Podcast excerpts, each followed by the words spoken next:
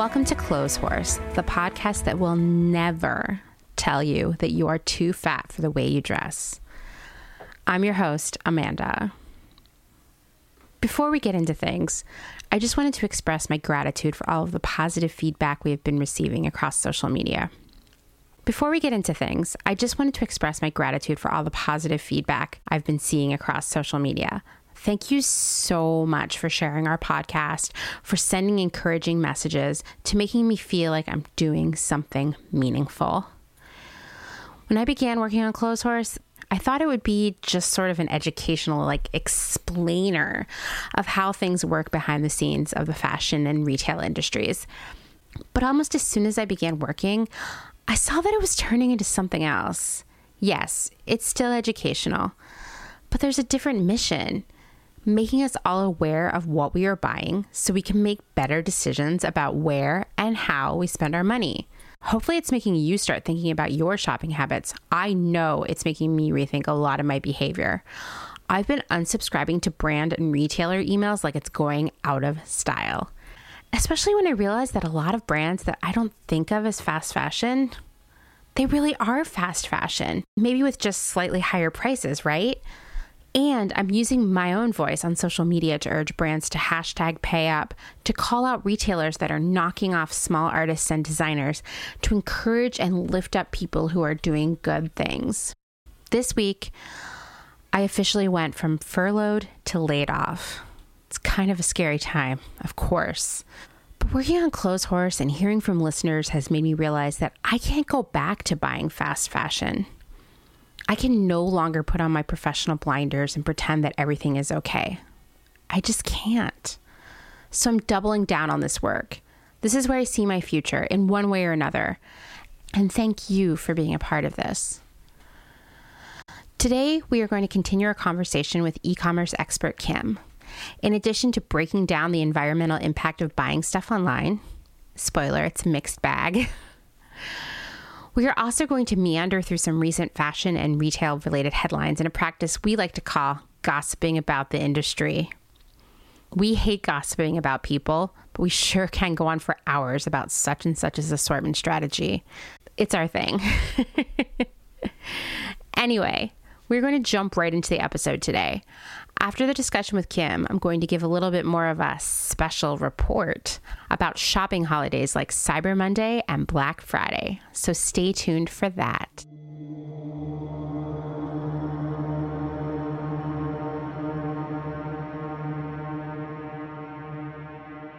So, okay, so we've talked about all the things that the e commerce brands are spending money on in order to give you what you want.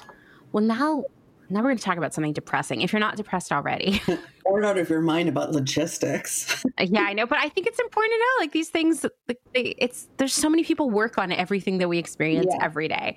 So now we're going to talk about the environmental impacts of e-commerce, and this is this is going to be the depressing part, okay? Mm-hmm. but educational and maybe inspiring. Some studies have shown. So there's some good news. Some studies have shown that online shopping has a smaller carbon footprint because of more streamlined logistics. So, well, let's like think about that. Like, let's pretend we're going to go buy something at the store. Well, first, the product ships from the vendor to the warehouse, the distribution center for that company. Then the warehouse breaks this into separate shipments to fill the store inventories. And then those shipments are shipped to the store. So when you think about a retailer that has like 200, 500, 1,000 stores, that's a lot of additional shipping. And as we mentioned previously, like a lot of retailers will have a, a warehouse on each coast or multiple. Uh, they're definitely going to do that if they have a ton of stores too, because they want to get the product to the stores really fast. When I was working in a more standard brick and mortar buying role, and I was buying for like 200 stores, I mean, we would see that it would take about two weeks for the product to get to the store and go out on the floor and be available to customers to purchase. Like it's a slow process. It can, it can be up to a month. For sure. Too. For sure. Yeah. God forbid there's like a blizzard or something along the way. So then the product gets to the store, but it has to be unpacked, probably steamed, hung, blah, blah, blah. I mean, there's so much stuff in between. And then they'll be available for you to purchase. But then you have to get to the store somehow to buy it. And maybe you're super careful about your carbon footprint. So you like walked or rode public transportation, but lots of other people drove cars there too. So there's just all this gasoline being used to get this to you, basically. Like a lot of fuel, a lot of energy, a lot of time. So, but meanwhile, the path of an ecom product is a lot simpler. So the product ships to the warehouse from the vendor, just like the other product. The warehouse staff puts the product away in bins. You place an order. The staff picks and packs it, as we've talked. It ships directly to you. So there's a lot less trucks and cars involved, right? But then this like rosy, happy, oh my God, e commerce is the future of the world, this like happy carbon footprint story becomes a lot darker when you decide to return the product. So now we're looking at double transportation back to the warehouse. But then we get to the really the really sad part, which is many retailers destroy the product rather than inspect, repair, return to inventory. I mean, it's just it's just too expensive. And as we just talked about, it, it takes so much time. You know, and you're paying people by the hour to do this. And the idea for a lot of brands of selling this product that was returned at a discount is brand damaging, meaning that just would devalue the brand. But it is interesting to know that electronics that are returned to ecom sites are often refurbished and resold. And there's like a thriving market for that, like this open box refurbished market. But clothes are just trucked off to the landfill. And there are a lot of companies that destroy this product. In fact, I would say almost all of them. But as of 2017, H&M and Nike were definitely doing it. Amazon actually often resells the product to jobbers to resell on their own. Like I listen to a podcast called um, Mother May I Sleep with podcast, and it's about lifetime movies if you're interested. And the host Molly went through a phase where she was buying these pallets of returns from Amazon. So like she wouldn't know what she was going to get, you know, it would just arrive. And then she would go through it and she opened a little storefront selling it. And it would be like children's clothes and some shoes and maybe like a denim jacket. It's not it's not like you get a full product assortment. Like you're not going to get it in all sizes. It's sort of, it's almost like a, you get to start your own thrift store, kind of, I guess. Hmm. So there's a startup called Renewal Workshop that works with brands like North Face and Prana to recycle, reuse, or upcycle returned items. But once again, like even in that happy ending sort of story, the carbon footprint of an item is increased as it's trucked from the warehouse to the renewal workshop. So it's just like another ride, or maybe it went on an airplane. We don't know. So, okay, I'm going to do an exercise with you, Kim. Yeah. Let's say you bought three pairs of jeans because you're right. now you've changed. You changed yeah. who you are, and you're a person who's really into jeans now, right? but you were like, I'm new to jeans. Yeah, I don't know how they fit anymore. Right. So I'm going to buy three, but I'm I'm only going to keep one, right? I, I know that. So you were somehow really lucky, and in your first attempt at buying jeans in a really long time, one of them worked. so you're you're getting the other two packed up and you send them back. So by the time these jeans got to you for the first time, they'd already been on two truck rides to get to you from the vendor to the warehouse and then from the warehouse to you. But you ship them back to the warehouse. You know, that's what you're we're planning on doing all along. You were going to yeah. keep them. So that's a third truck ride. Um, okay, and I have good news for you because I know now you're like, shit, I should not have bought three pairs of jeans because they're going to get damaged out and they're just going to go in the trash. But actually, you know what? These jeans have a happy ending. They're going to be consolidated to go to a reseller or recycler. And that's good news because you also bought stretchy jeans, which I, you know, because you're going through a new thing. It's like you're quarantine. and so these, these stretchy jeans contain elastin, so they are not biodegradable. So it's great that these jeans are going to get another life. So they're going on this fourth truck ride to to this new this reseller. Now, someone bought those jeans from the reseller who maybe maybe they listed them on Poshmark. And that's a fifth truck ride. So you've basically more than doubled the carbon footprint of those jeans. And that was just like a really straightforward, like average, typical return scenario. It's so gross. I know, but there's like other things to think about, right? Because we've already kind of talked through this. Like, one, what if you did that expedited shipping that you were talking about? Yeah. You were like, I you were like, I need these jeans right now. Like, I'm not going anywhere for the next two weeks. But if I don't get these jeans, and don't forget all the packaging. Yeah. Oh God. And the poly bags. Oh. Once again, mm-hmm. we we both agree that they're kind of this necessary evil, but there they are. They polybagged mm-hmm. when you got them probably they were put in a new poly bag to go to the recycler. I mean, and, and, and to be clear, it's not all brands. Right. It- definitely some brands do this. I think it probably comes down to some operations in costing. Mhm. And it seems to be based on my research because to be clear, Mhm. a lot of people are not being very forthcoming with this information because it's pretty mortifying. It seems that it's the larger retailers who sort of have the, if, you, if you will, the luxury to just throw this stuff away. And the margin. Right, right. Whereas like a smaller brand or a startup can't afford to throw inventory away. Like they need every last cent back. If they sold those the returned items to a reseller, I mean they're selling them for like pennies on the dollar. It's basically the same as throwing it out. Yeah. That you can only do that if you're selling so many units and you have such a high margin that it, that it doesn't matter. Um, so it's kind of almost like one more reason to really focus on your placing your orders with smaller brands who are going to take this a little bit more seriously.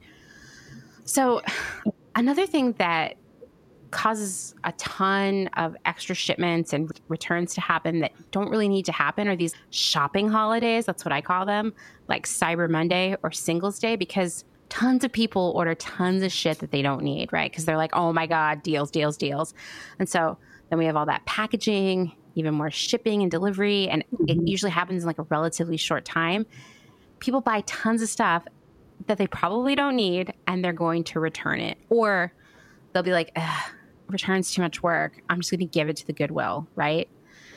And these deals come with an additional price that I think a lot of people are unaware of, which is when you buy something on Cyber Monday, which is like a planned promotion, like they don't decide the day before like what these Cyber Monday deals are going to be. Like they've been planning them for months. They went to market to look for product that they could sell for you at half price. Or they developed product like six months prior. Right. and they I mean they planned it this way, right? Like they Mhm. knew that they were going to say, "Hey, this this dress is $98 normally. We're going to sell it for $50." And we're going to be like, "Holy shit, 50% off brand new product." Like this if this doesn't sound familiar to you, then you've never turned on your computer on Cyber Monday or Black Friday. So they knew, they knew in advance that they were going to sell this product for $50. They still want to make the same margin that they make on regular products. So they're going to buy into this. So these goods are going to be less expensive brands, materials, fabrics. It's it's going to be fast fashion at its core. And they might even, I mean, they might have said, we're going to plan this so far out that we'll save money by shipping it on a boat versus a plane. But still, it's it's it's cheap stuff. Mhm. Uh, I also, you know what? I, when I think of this kind of stuff about like uh, planning your assortment into like a, a clearance event, I always think of Oh. Kohl's. Yeah. It's- Like, it's really bad news to do it to do that. Yeah, sorry, I didn't mean to interrupt you. But no, no, I know you have passionate Kohl's. feelings about this. I know. It's just it's not good to to plan into sale. Like like it's because I mean un, unless you're basically trying to comp a really really excessive prior year or something like planning into sale is just it's just bad for business. It looks bad. It's And it train it trains your customer to say, you know what, I'm going to wait until Black Friday or Cyber Monday or the day after Christmas. And we know now in 2020 and for the past few years that brands have been intentionally like sourcing into, meaning like finding, developing, buying product mm-hmm. for these deal days. But it wasn't always that case. If you went back five or maybe 10 years and thought about what it was like to shop on Black Friday online back then, it would legitimately just be clearance stuff, stuff that they hadn't been able to sell before that was, you know, they were taking this deep discount on. yeah, and just on Black Friday. Yeah, yeah, yeah. But but now we have like Prime Day Yeah. and like that's not even a holiday, guys. I mean, not that Black Friday is either, but at least that's a tradition that goes back a lot longer. I mean, every year it gets more competitive. It gets longer. I mean, now Cyber Monday, Black Friday, Green Monday, like it just is. It now takes up two months. Right, right. And so you have to be competitive. You have to have these deals. So you're planning in advance. How can I make the maximum amount of margin to accommodate these deals? And so it's like, okay, well, we're going to use way more polyester. We're going to use low quality trims. So like zippers and buttons that break faster. And, You know, Gross. it's just it's just not going to be nice. And some brands might also make it harder to return it because they don't want to lose that money Mhm. because once again, they sold it to you at half the price. Yeah.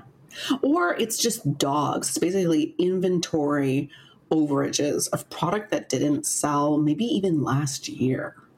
It's Yeah. stuff that people don't want. And it's they're like, okay, well, what are we gonna do? All right, well, we, we have like, you know, 20% of our stock is just sitting here and it hasn't moved and you know, so and so, you know, six months and we it, it was just dogs, didn't sell well. Like, oh well, you know what? Let's plan it into the the the Black Friday promotions, you know, then they do it 50% off slashed. Yeah, and then maybe they'll sell it. But it's like a loss leader. It drives people to the site for uh, to buy other things also because technically it's a poor performing product and even at 50% off, you know, you never know. Like it might it might still not sell, but it's it's a, it's a way to liquidate that inventory without looking bad Absolutely. because that's when everyone else is selling stuff. And retailers might raise their free shipping threshold. So maybe it was $50 most of the year, but suddenly it's $100. That's Yeah. because they want you to buy more of this shit. Mhm. you know it's it's all very calculated none of this happens by accident and more Mhm. than any other business e-commerce is all about data and looking at trends and planning your business based on data so it's Yeah. all extremely calculated.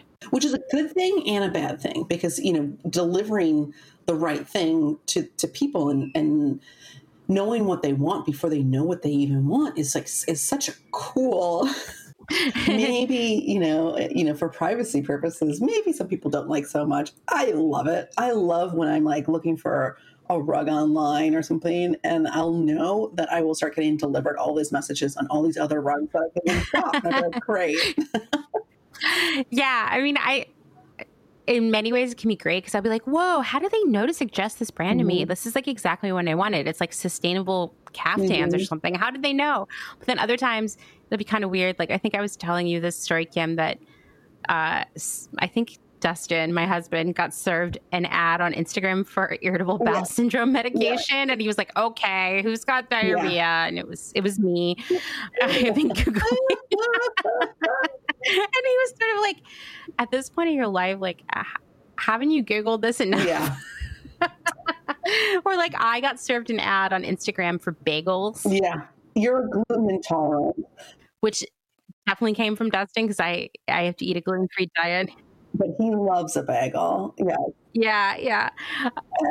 yeah. Yeah, he eats at least one a day, if not two or three. So, But usually that usually that comes from like IP addresses, and that I mean that's that's a whole other animal, which is like all these different direct marketing. yeah. So, I would say, like, you know how sometimes it feels like your phone has been listening to you, and I'm still not 100 It is. Okay, it is. So there you go. You heard it here first. But also sometimes it could be that you talked with someone else in your household about something and then they looked it up. So it's Yeah. I mean, trust me, they know a lot about you.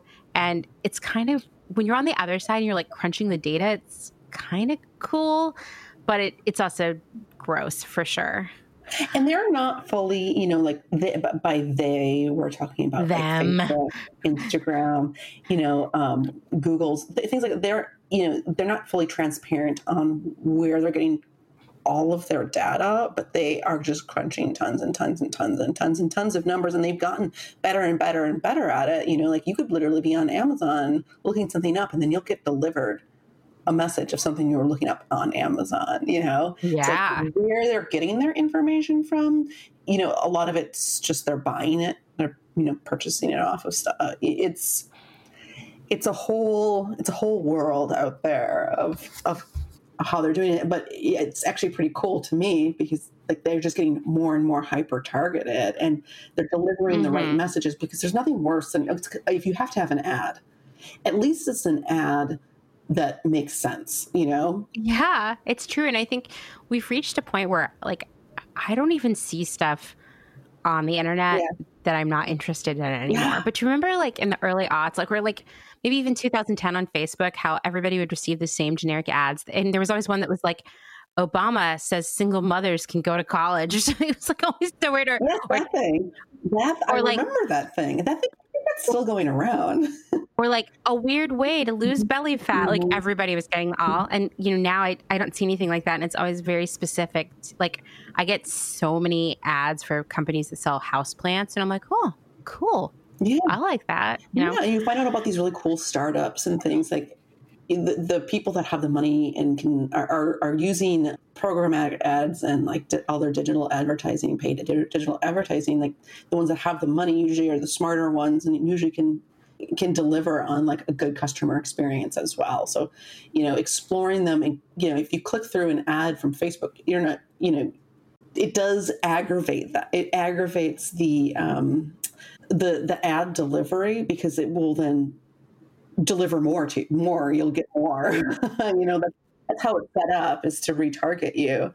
And once again, like, I mean, it is a loss of privacy. Like, we're not saying that this is great. We're just saying, like, there are positive aspects to it, maybe. If we're trying Yeah. to make, you know, a lemonade out of lemons here. And but right now, like that's kind of the that's the number one way that people are acquiring new customers is through these types of ads. It used to be PR, you know, like you get put in Vogue magazine or you know it was influencers now influencers just don't have the same influence you know now it's micro influencers but the only the only way to like have a reliable source of of finding new people and being targeted to the right people. Like that's the big point is like the actual right people the people that, that have them the most likelihood of actually being interested in your product is through this channel. And you know it's going to change it's going to change all the time you know? I think tiktok's now allowing it and all these other social media platforms and in 10 years it's going to look totally different. Well, and I think that's also because, like, we as customers, we get smarter and smarter too. we do. I mean, do you remember when Instagram was really where you just saw photos of your friends? yeah. And then it turned into like a place you see photos of your friends and like influencers hmm who were trying to sell you stuff. And then it turned into a place where you also see ads, but they were very clear. And now it's sort of like most because of the algorithm changes and, you know, social media spending and brands changing Yeah. the way they sell. it's a money making platform Yeah, now it's mostly advertisements with a few photos from your friends. And I think people are starting to like you talked about how influencers are sort of losing their power and I think that's a big part of it because we're all we're all kind of fed up with it, right? Especially Mhm. now. I feel like right now we're all at home. Things suck. Everything is so stressful and scary. And it's like I I just don't want to be sold a pair of like $80 jogging pants just because someone who's a size 0 wore them while they were drinking rosé or something. Like I just yeah and some some fake non-transparent Yeah, yeah, and I think that we all want authenticity, and I Mhm. think it used to be there. It's not there anymore. Um, I also have seen.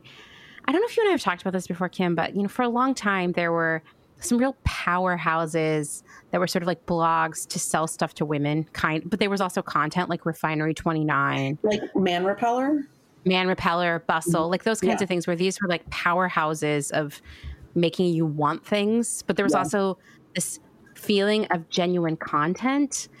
And, you know, they had deals with brands. They were either charging brands a fee to Mhm. be included in their content, or they were getting direct, like, uh, commission off of sales of anything you clicked through. that's actually a really huge thing that's still happening It is. It is. It seems like it's starting to wane because a lot of these brands, one, have not brands, but like blogs have run into financial issues.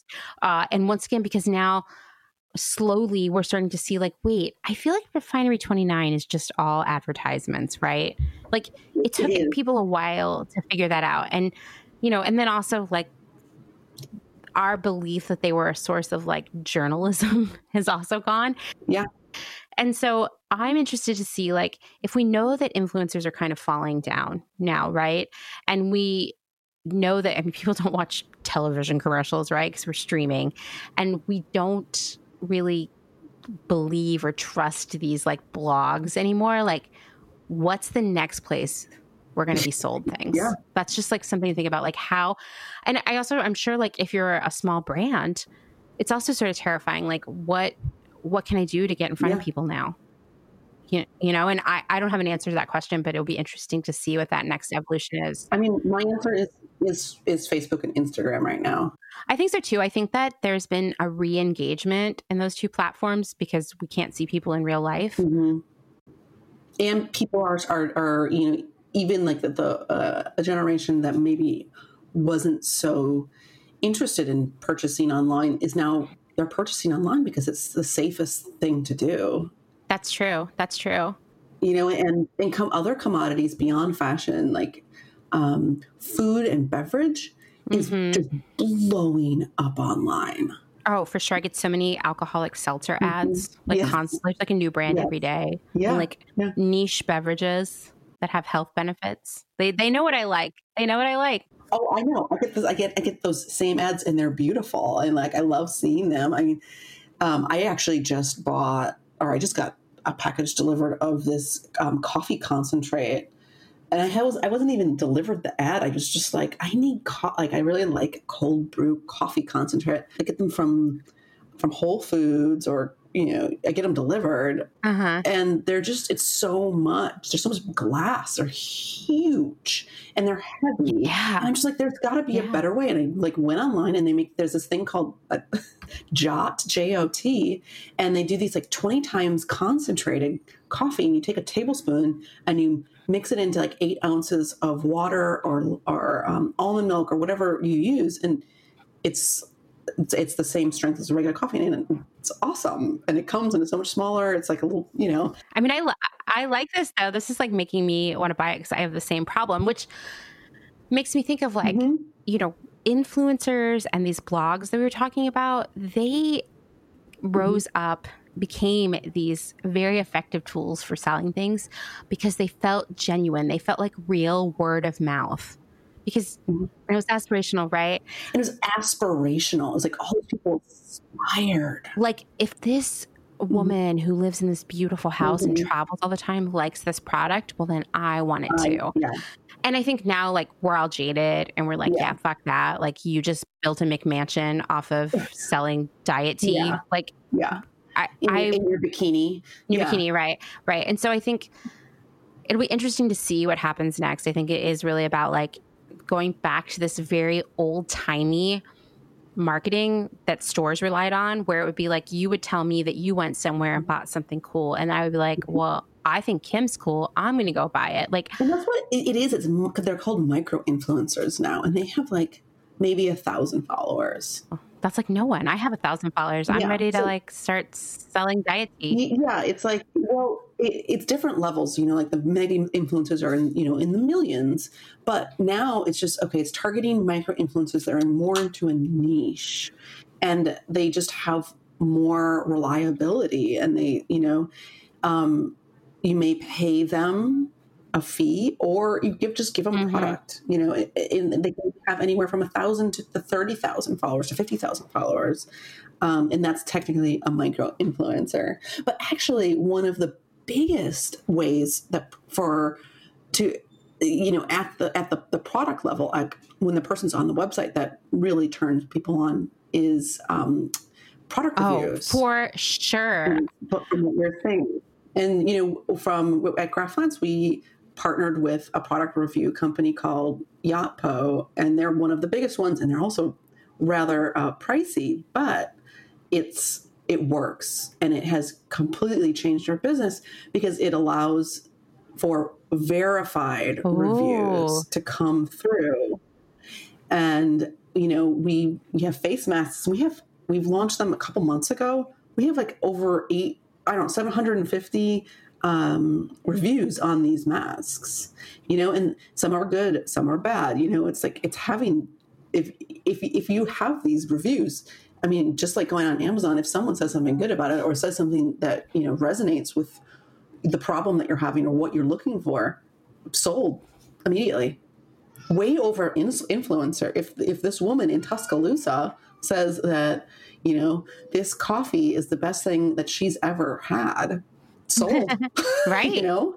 Because you, like you don't even know who this like it doesn't matter. I mean, when I was at ModCloth, like reviews were the name of the game. Like we had a yeah. of anywhere I've worked, we had the most engaged customers, and so everybody would leave a rev- review about everything. And most people would post a photo of themselves wearing the Yeah, garment. And and if uh, a product had less than like three or four stars, even if it had sold out and had a low return rate, we couldn't reorder it.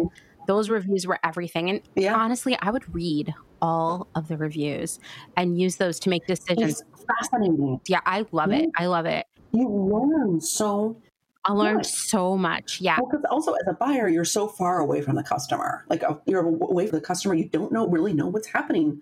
Like you don't know what she wants besides what she's buying. Totally.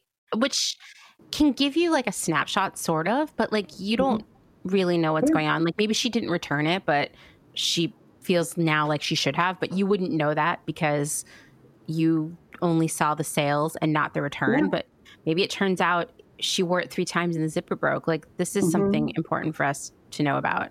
Yeah. So, we've talked about how, in certain ways, e commerce can be bad for the environment, specifically when we get into returns or buying stuff we don't want. So, let's talk about how we can do better as customers. Like, should we still order online? Well, probably, right? Yeah. Of course. Yeah. But I think mm-hmm. I mean, I think it starts with like now that we know that more than half of returns happen because of size, I think there's a lot of stuff we can do. There's a lot of stuff the brands can do. So, first off, you should know your measurements. Mm-hmm. Get a measuring tape. It's like $1 and it will change your life. I think that that can be really helpful. And read the copy. Yeah. If you don't want a polyester dress, it's going to say it's polyester. Get it out of here, right? Mhm. if you're buying a dress from a company that maybe sells a lot of different brands, Like Nordstrom. yeah, like Nordstrom, that sells a lot of brands, right? Go to the website for that brand and check out their size chart because the size chart you see on Nordstrom is going to be like a blanket Nordstrom size chart. And I've worked places where we've tried to get around that, but It's a lot of work, a lot of manpower. it's a lot. If you're a place like Nordstrom that sells, I mean, I can't even begin to speculate how many brands they carry. You'd have to have hundreds of size charts on there. It would be excruciating. You know, I think there's there's some that are you know, like Essence actually measures out every single product of all sizes, which is just incredible. You know what? That's what needs to happen. It's like you and mm-hmm. I were talking about earlier. If brands really want to lower their return rate, they'll spend the Mhm. money on that Yeah. because I love that. Like when you, it's like, here's what the size eight is, here's what the size 10 is. Like, I want to know all those details. You know, and also, Amanda, while you're at it, while you're on the brand site to look for the true size guide, buy it from that brand directly. Absolutely, because they're going to make so much more money off that purchase. Nordstrom's does not need it. No, 100%. I would also say if there's still anything you feel like you need to know about this garment that you don't know, like maybe they haven't listed out the fabric content or it's a maxi dress and you're not very tall, like email customer service mm-hmm. for more detail because they have that information. And if they don't, they'll get it for you. Like once again, this is another way you can save yourself mm-hmm. a return. Or you could just go to the real store to try it on. I know that's crazy talk, but and you can't do it right now, right? But I hope that we live in a world again where you can try on clothes.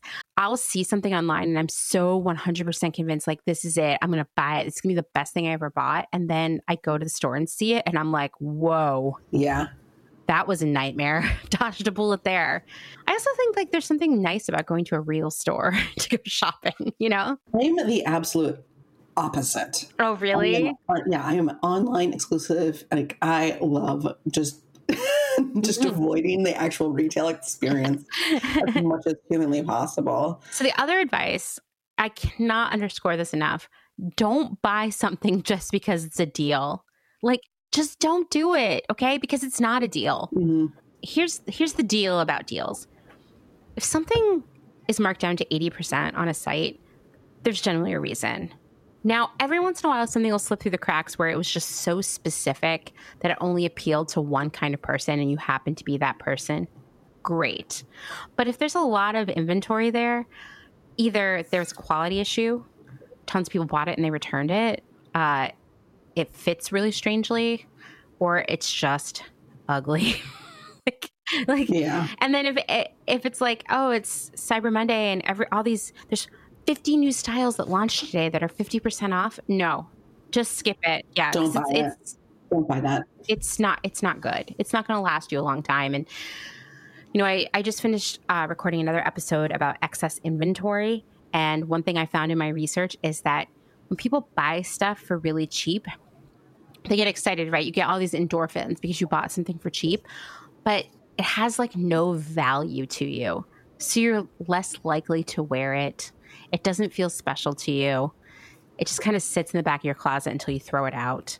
You had some sort of figure on your Instagram, something like where, where people buy a piece of item. What every what did you say? Something like something crazy.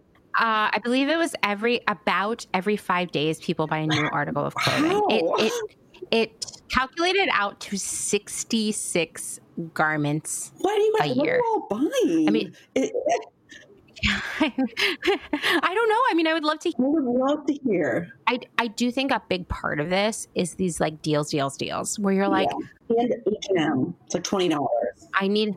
Yeah, yeah. I bought five things and it was only a hundred dollars. Like, you know, why why not? But then you get it home and you're like, uh and and there is a psychological component where Mm-hmm. you're like, wow, this dress was only ten dollars. Like, well, I'm certainly never going to wear it to go to a party or a job interview or any occasion that's remotely special because you know it was only ten dollars. But you have to divorce yourself from how much that cost and think Yeah. about it as a garment, both if you do buy it so that you will wear it more often, but also if you were just going to buy it because it's ten dollars, don't buy it. It's it's like you have to take the, the ten dollars out of the equation. I'm going to throw out there, and this is, I mean, this is how I shop. Is I shop. I don't. I won't buy fast fashion. Like buy quality goods. You know, you maybe get it on. A, you get a deal on it if you. You know, but that's that's the product that's literally going to last you for. I mean, I have I have product that's like 20 years old and I still wear it. You know, like don't buy the fast fashion stuff that falls apart. Buy the quality goods from the brands that have a great story, that are making things with really great materials, and you'll have it in your closet forever. Or you can resell it. If you can't afford it brand new, just about everything you can imagine wanting can is available on resale right now. Like just just do some searching or you know, I always say like vintage, you can't go wrong because that stuff is made to last already. It's Mhm. already stood the test of time. Just avoid fast fashion. Yeah, just avoid it. I I get it. I've been there. It's cheap. You can get a lot of clothes, but you probably don't need like that many clothes. You know, uh, that's a whole other that's a whole other conversation. The one last thing I wanted to call out about e-commerce, and this is really important to me. Be nice to the customer service staff. Like I cannot underscore that enough because all they do is get emailed Yeah. and called and have chat with people all day who are mad about something. Yeah, frustrated. They, they want their, their opinion. They want to be heard. Yeah, yeah, and it, it's a terrible job. It's a ter- It's a really hard job. Like all you do all day is deal with people who are upset. So Mhm. they work very long, frustrating hours, and they are getting hit with bad news from all directions. Email, social, God, like Twitter and Instagram. People Mhm. are mad on there, and Mhm. Facebook and Yeah. phone, and then there's like chat, and I mean, be human and that's one of the biggest problems is is people will buy something online they don't have any human interaction they forget that there are humans on the other end who are shipping your goods who are answering the emails like there are people Yes. real people yes, that, that this is their job or this is their passion and you know they're they want you to, to have a good experience they're not trying to give you some crap Right. I mean, even when UPS loses your package, it wasn't because there was mm-hmm. a nefarious plot against you. no You know, never right? Right. I mean, no one wants no one wants this to go wrong for you. They want you to have a good experience and come back and spend more money. But things go wrong because, as you've heard us discuss, there's so many people in between, and so many systems and things that can go mm-hmm. awry really easily. But it's humans. It's humans. You know, um, unless we're talking about Amazon, you know, it this this stuff is run by humans. Yeah, even at Amazon, I mean, it's humans in there who are working in these like not air conditioned warehouses, pulling your cat food and your like I, reusable straws. You know, like they're Yeah. they're they're they're making Yeah. that happen. Okay, so Kim and I thought we would just gossip a little bit about the future of retail because we love this shit, and then we'll probably call it a day. Yeah. So we wanted to talk about how the current retail landscape is changing. I mean, both before COVID and now. So the first one we want to talk about, because it's like our favorite thing to talk about, is all the online stores that have been closing. Like yeah. big ones, ones that are big to me at least, right? Yeah. Uh, like Need Supply, Tota Kylo, opening ceremony. I mean, opening ceremony was like the coolest place you could shop Mhm. from like 2010 to 2015. I mean, earlier than that, I mean, Yeah, I guess you're right. Yeah, well before they were online. yeah. And I feel sad about this, less because I'm like thinking about the businesses themselves, but all the brands they sold and the customers they serviced that don't have anywhere else to buy stuff now. And those brands, they have less places to sell stuff now. A, a lot of the brands you would see at like Need Supply, for example, were like boutique brands, like brands you would go shopping for in real life. But the reality is, like, I've seen three independent boutiques close this week alone in the era of COVID. Yeah, and like like stores that were like beloved. Yeah, I mean, what we really talked about is a lot of these companies, you know, they they do have their own in-house brands, but a lot of them they're supporting, you know, like Amanda said, these like emerging designers, and the margins there are really small. You know, to run a big brand, it's not enough to run these to to pay for this this this monstrosity, and even with the in-house labels, it's just it's not enough. It's not Um, enough. And also starting your own in-house clothing line is so expensive So expensive, yeah. because as we've talked about in other episodes like you have to buy a minimum quantity. So you're investing a lot of money in product that might not sell because you might know need supply as a place to buy clothing and they sell a lot of brands that you know and trust but you don't know how need Supply's clothing fits or Right. lives up you know it's it's it's a huge gamble for them and i mean we talked to like the night that need supply and kylo announced that they were closing up shop i mean And both both Need Supply and Kylan were are are owned by Herschel. which is crazy to me because Yeah. if you're like oh i recognize that name that's because they make a ton of backpacks Yeah. And I I would speculate, and once again, this is just as an outsider, Yeah. that Herschel's business is probably hurting pretty bad right now. Yeah. People are not buying bags because I work in a company that sells bags. They are not buying bags. She knows that, right? I mean, you heard it, you heard it here first. But Yeah. also, like, I think, I mean, you can jump in on this too. We felt really that Need Supply and Tota Kylo suffered from a couple a couple of factors, right? Like one being that they bought really heavily into this private label, meaning their own brand product. But I also saw that Need Supply suddenly became very expensive and fancy. Mhm. Well, we've fought, we've seen this trap happen. I've seen this so many times at pretty much every multi-brand retailer I, I was a buyer for. We we really lived it at Nasty Gal. Mhm. Um, I would say it was probably one of the biggest factors in in the downfall of Nasty Gal. This is on par with that like ego thing of having a store. Yeah, it is. I think that these things kind of go Mhm. hand in hand, right? They go. Mhm. If you can if you can remember Nasty Gal and the product they sold, I mean what they were really good at was buying cheap product and making it look a lot more valuable by styling it well, you know, associating it with like a certain lifestyle, putting it on these like beautiful models. But at its core, it was cheap and it was like inexpensive to buy as a customer. There was this new practice in place, which began before we joined the company, but fell apart almost immediately after we joined Mhm. to uh, become I, I can't I don't even know I can say this without just like sneering to become the Barneys for millennials. That, that that was specifically the strategy. Um, which is a massive pivot away from what the consumer is, who she is. It, it like that point of view is completely di- it, it's it's opposite. She's not shopping at Barney's, and and I mean to be very transparent, what Nasty Gal was selling was fast fashion at its most fast fashionness way it could be. There is this area in LA called the San Pedro Apparel Mart, and it's all really cheap fast fashion clothing. And these brands, which are all family owned businesses, they bring in just new product constantly. It's cheap, right? It's very trendy. We would go there constantly and find new stuff, buy it, launch it, go back, buy some more, buy it, launch it. You know, just keep keep going. Cycle, cycle, mm-hmm. cycle. It was all really cheap and it was really profitable, had a really high margin despite being inexpensive to sell.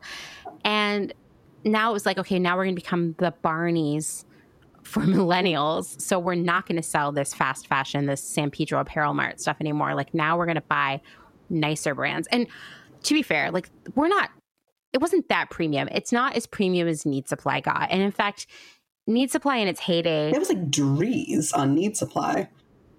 Right, right. So we're not, it didn't go that far in Nasty Gal. When, to be honest, what we were considering expensive for our customer at, at Nasty Gal was probably more in line with where Need Supply used to be, where a lot of things were like $200, $300, $100, you know, like not not a thousand dollars but mm-hmm. the customer was like i'm used to be able to come to your site and buy a sweater for like $48 and now you want me to char- you want me to pay 150 like no and so no one bought any of the stuff well, I, was in the shoe department and there was like $800 shoes i mean what ridiculous yeah yeah we would we would get some crazy jewelry and bags too that were like that and so the customer rejected it immediately. Uh, yeah, it, it, yeah. It was, I mean, like you could see if you had graphed out sales before and after, it was like it was almost like it went off a cliff. Like it just went. It was so bad. You just deluded yourself, and then you you you hurt yourself in front of the customer too. The customer's just like, what the what the hell is this? Like, who, you don't even know who I am anymore. Right. So then we have to go out and cancel all this fancy mm-hmm. shit. Mm-hmm that we have on order mm-hmm. and go back down to the San Pedro Apparel Mart and buy as much as we can of this cheap stuff. But then the customer's like, I'm out. I'm already yeah. shopping somewhere else. Because that takes a couple months. And we just never brought that customer back. Yeah. Yeah.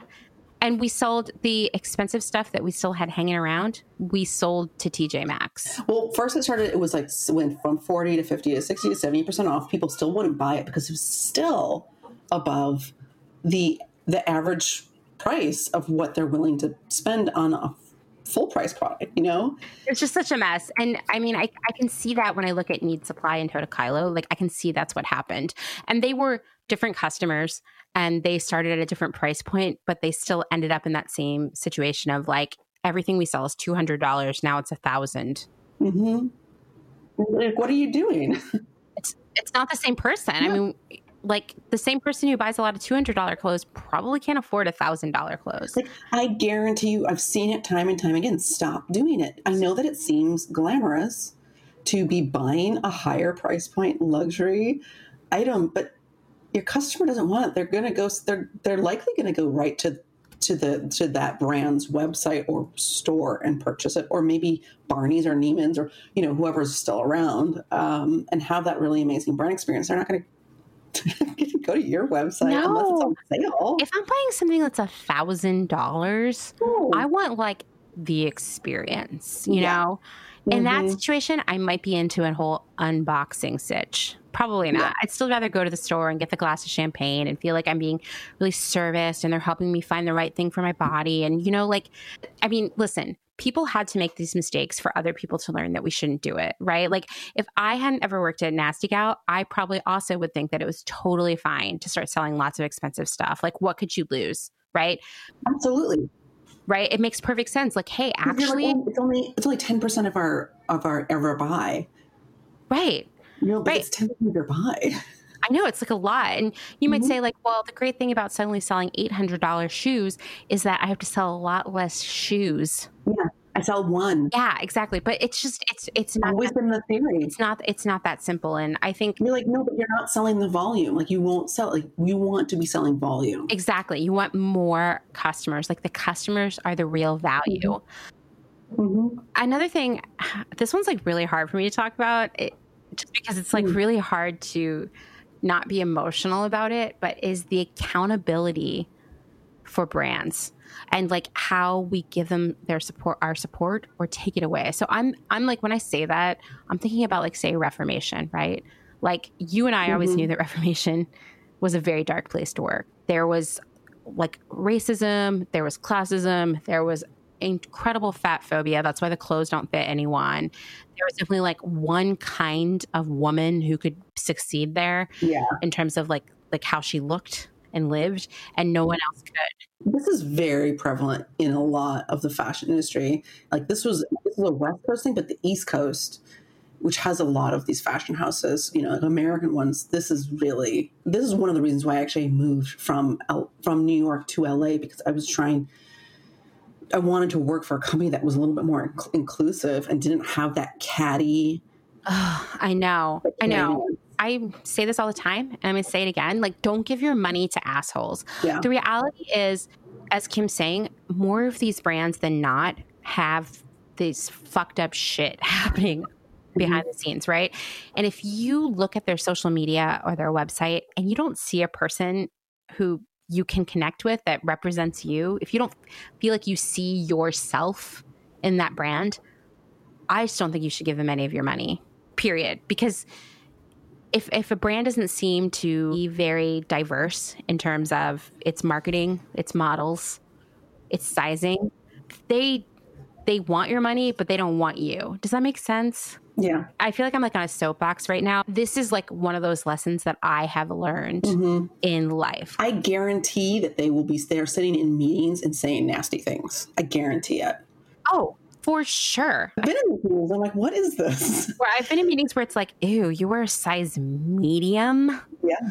Oh, you fucking Yeah. cow. Like this is Yeah, this is exactly. real. I've been in meetings where listen, we've been talking and we've decided as a brand that we don't think any cup size over a B is attractive. In fact, we think it's disgusting. So we're gonna make sure we make clothes that don't fit anyone who has more than a B cup. Like this is I've been in Yeah. meetings like that.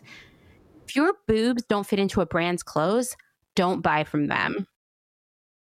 There's a larger story going there. Racism, classism, fat phobia, probably lots of other isms that are bad. They're all real and they are in the fashion industry. It gravitates towards the, you know, it's it's fashion. It's all about look. Looks, So it, it, you know? pulls in people, not Amanda or I necessarily. I mean, we've also kind of been outsiders because of that. we've Mhm. yeah, Yeah, yeah, me neither. I feel like people respect me because they know that I know what I'm doing and I'm smart, but like they don't think I'm Yeah. one of them. They don't think that I'm because you see that, that desirable. They don't think that the way I look can is afford that." aspirational. You know, Yeah. like like they just invest in some good stuff. Right, Invest in some right. pieces. I mean, Amanda, and this might be a sensitive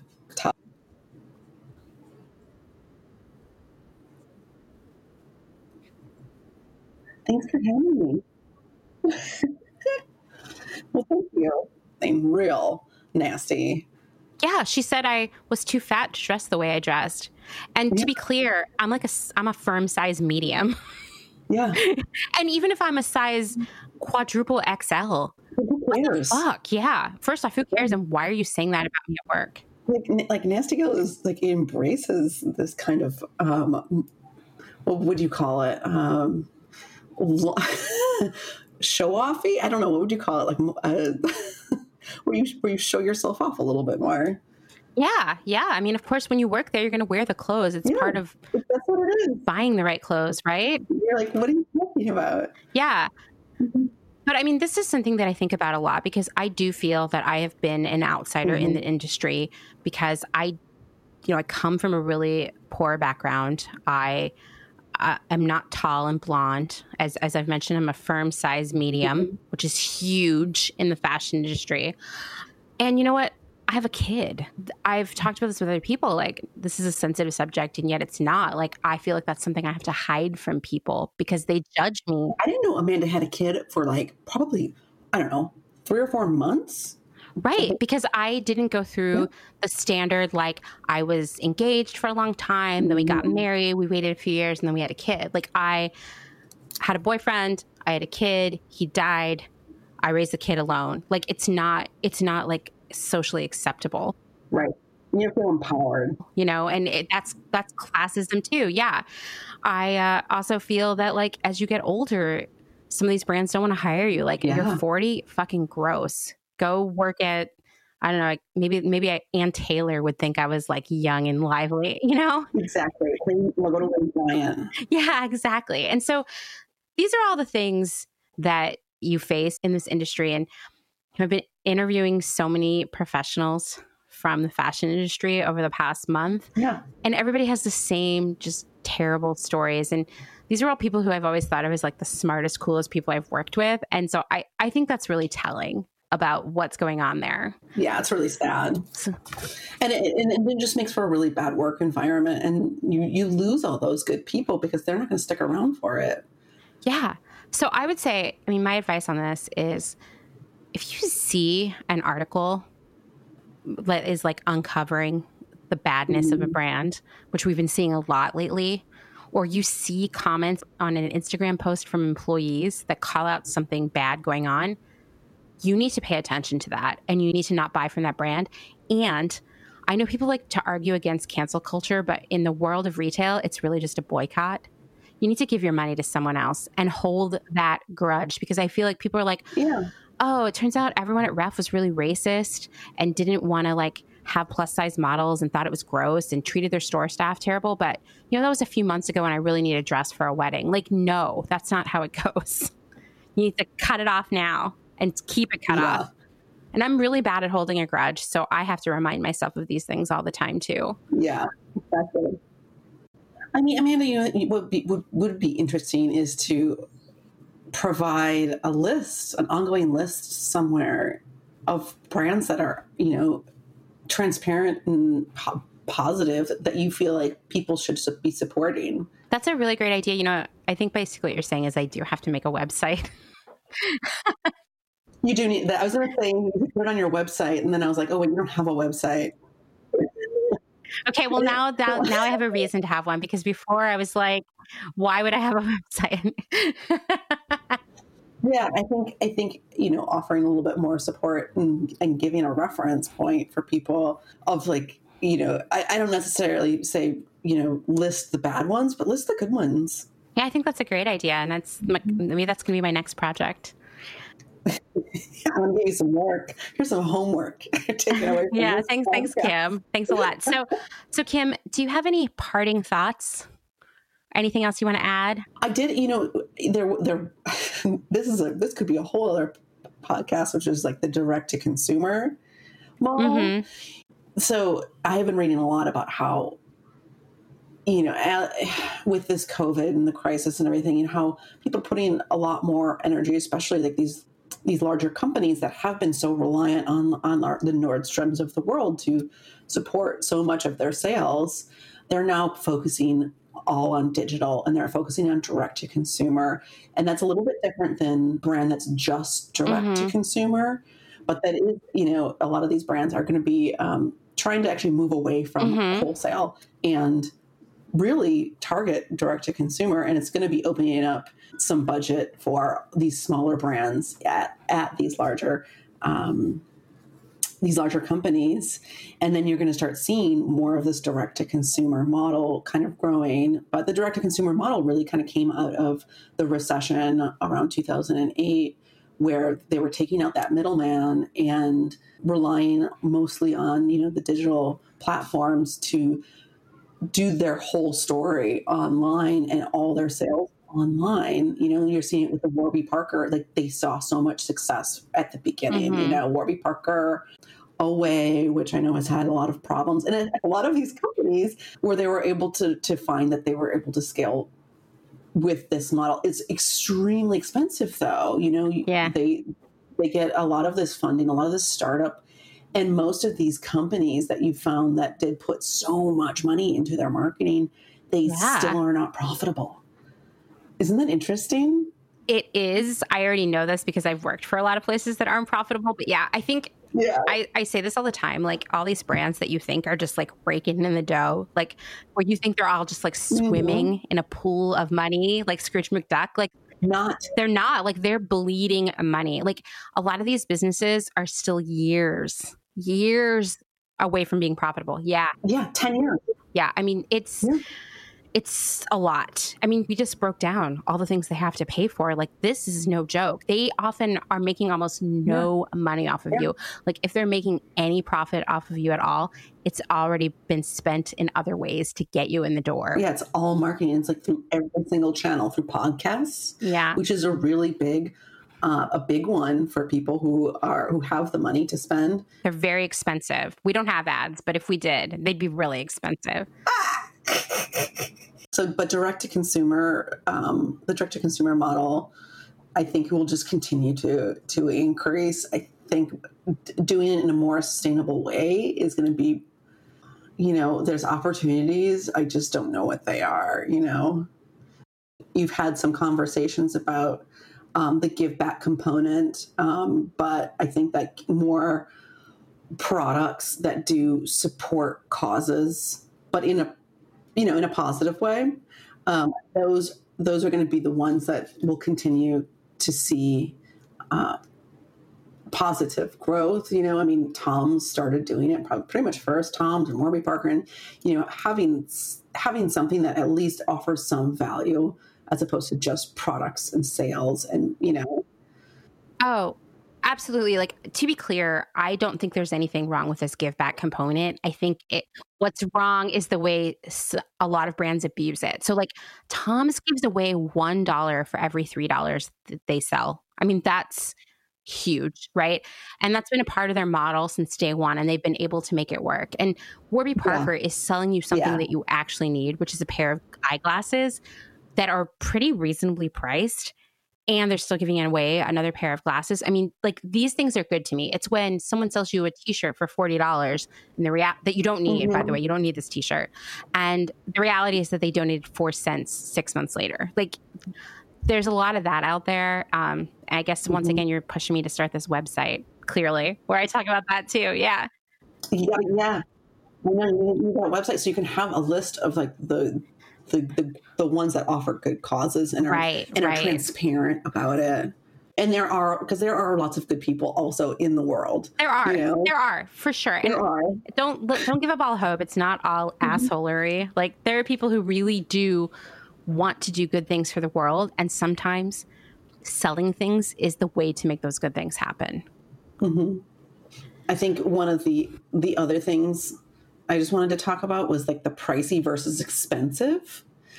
Buying things that are quality, you know, and a lot of people just are so used to spending, you know, the $40 on a dress. Like buy the $250 dress. Right. And don't buy buy one dress instead of six. You spend the same amount of money. It's a behavioral change. Yeah.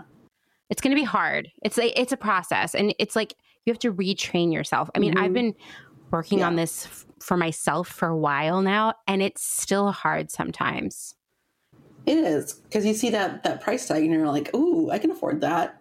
You're like, "Yeah, I'm broke. This is great. This will perk me up." Invest in some good stuff. Invest in some pieces. Yeah, yeah. You know.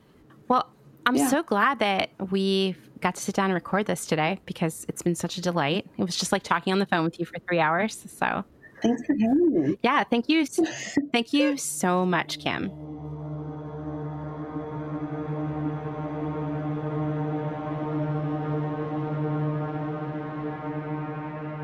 Hey, it's me again, Amanda. Thank you to Kim for spending some time with us and sharing her knowledge and advice. We had such a great time that we're actually working on a spin off podcast about trends and taste called The Department. It's coming really soon. As promised, I want to dig into those shopping holidays like Black Friday and Cyber Monday. Black Friday is traditionally the day after Thanksgiving. You know this day, right? It's generally been viewed as the beginning of the holiday shopping season. In the past, it's been primarily focused in brick and mortar stores. Cyber Monday is the Monday after Black Friday, and for the most part, it remains an e commerce sale day. In the years that I've worked in the fashion and retail industry, I've seen a sort of outward creeping of these shopping holidays. First, Black Friday spread to Thanksgiving Day as more and more stores either remained open all day or opened Thanksgiving night after everyone ate dinner. Some department stores adopted an open 24 hours policy that began at midnight on Black Friday, while most of us were sleeping off pie and wine. Soon, Black Friday specials were extended through the weekend until Cyber Monday. Makes sense, right? Then it was the day before Thanksgiving. Then the Monday before Thanksgiving. Then a whole week of daily deals starting the Thursday before, and so on. Last year, some brands even adopted a Black Friday starts at Halloween sort of approach. And then there's Giving Tuesday. Giving Tuesday, also known as the day after Cyber Monday, was created in 2012 as a day for the good people of the world to do some charitable giving after the shopping storm the previous days. And it sounds great. I support it fully. I mean, what a great idea during this season of giving to remind yourself to do some giving. But in recent years, savvy brands have adopted this as another reason to get you shopping. Most retailers have begun offering something along the lines of a portion of profits from today will be donated to such and such a charity. This can help ease the drop off in sales after Cyber Monday. For my opinion about just how beneficial these give back situations can be, listen to the mini I did a few weeks ago about cause marketing. The TLDR of that episode these donations end up being pretty tiny, sometimes less than 5 cents per dollar you spend, and the donation isn't made for months. Basically, don't buy stuff just because of this pretty inconsequential give back. It's no surprise that the five busiest shopping days of the entire year occur from November 21st to the 26th. But there are more holidays now. Another emerging shopping day is Green Monday. This term was coined by eBay in 2007 to describe the best sales day in December, usually the second Monday of December.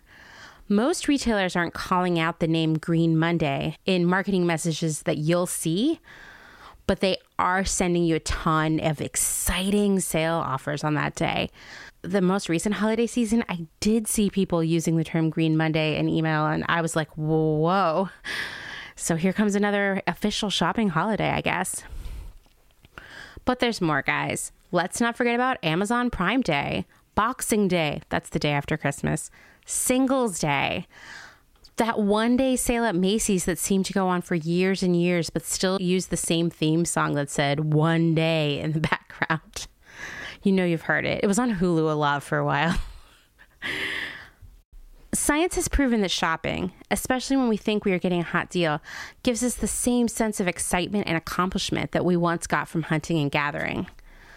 But as we've been discussing on basically every episode, our addiction to shopping and deals, deals, deals is so bad for our planet. To reiterate what Kim and I discussed in the last episode, the stuff we are sold as super hot deals for these shopping holidays is not that great of a deal. Most of the product is specially developed to drive profitability at a deep, deep discount. That means cheaper fabrics, less details, cheaper trims, and probably lower pay for all the people who are going to touch that product from fabric cutting to sewing to shipping. And once again, this product is not planned to sell at full price, even if brands and retailers are implying that it is. It's always been meant to be a hot deal. In some of my jobs, I plan these promotions, which I know seem random and lucky to the customer. I plan these promotions six months ahead of time. I performed a laborious hindsight on previous holiday sales, figuring out what was a hit, what I should have ordered more of, what could have been cheaper, or what could have been more expensive. And then I used that analysis to determine how I can make the next series of shopping holidays even bigger, even more profitable, and even more exciting. I worked with vendors to sub out fabrics and cut out details so we could get lower costing for the next round of deals. I negotiated discounts based on increased quantities because, you know, we're planning to sell a lot, right? In most cases, my planner gave me a sales target I had to hit along with a profit margin target. And I figured out how much of each thing I had to buy to hit those goals. And you know what? I was good at it because I understand the excitement of a good deal. But as I've mentioned before, when something seems cheaper to us, it has less value to us. We won't wear a 75% off dress to a special event. We probably won't think it's valuable enough for a job interview or a date, and so it will end up at the Goodwill or the landfill a lot faster than its full price comrades. Okay, Let's break down some of the environmental impacts of deals, deals, deals. First, there's the clothing, right? Even if the buyer was working on developing these styles for six months, it's all still fast fashion at its core. Bargain price clothing can feel beneficial to shoppers, but too much can harm the environment, especially when it's rapidly bought and sold all at once. One study from the Ellen MacArthur Foundation estimates that a truckload of textiles is wasted every second. And I'm not talking every second of Black Friday.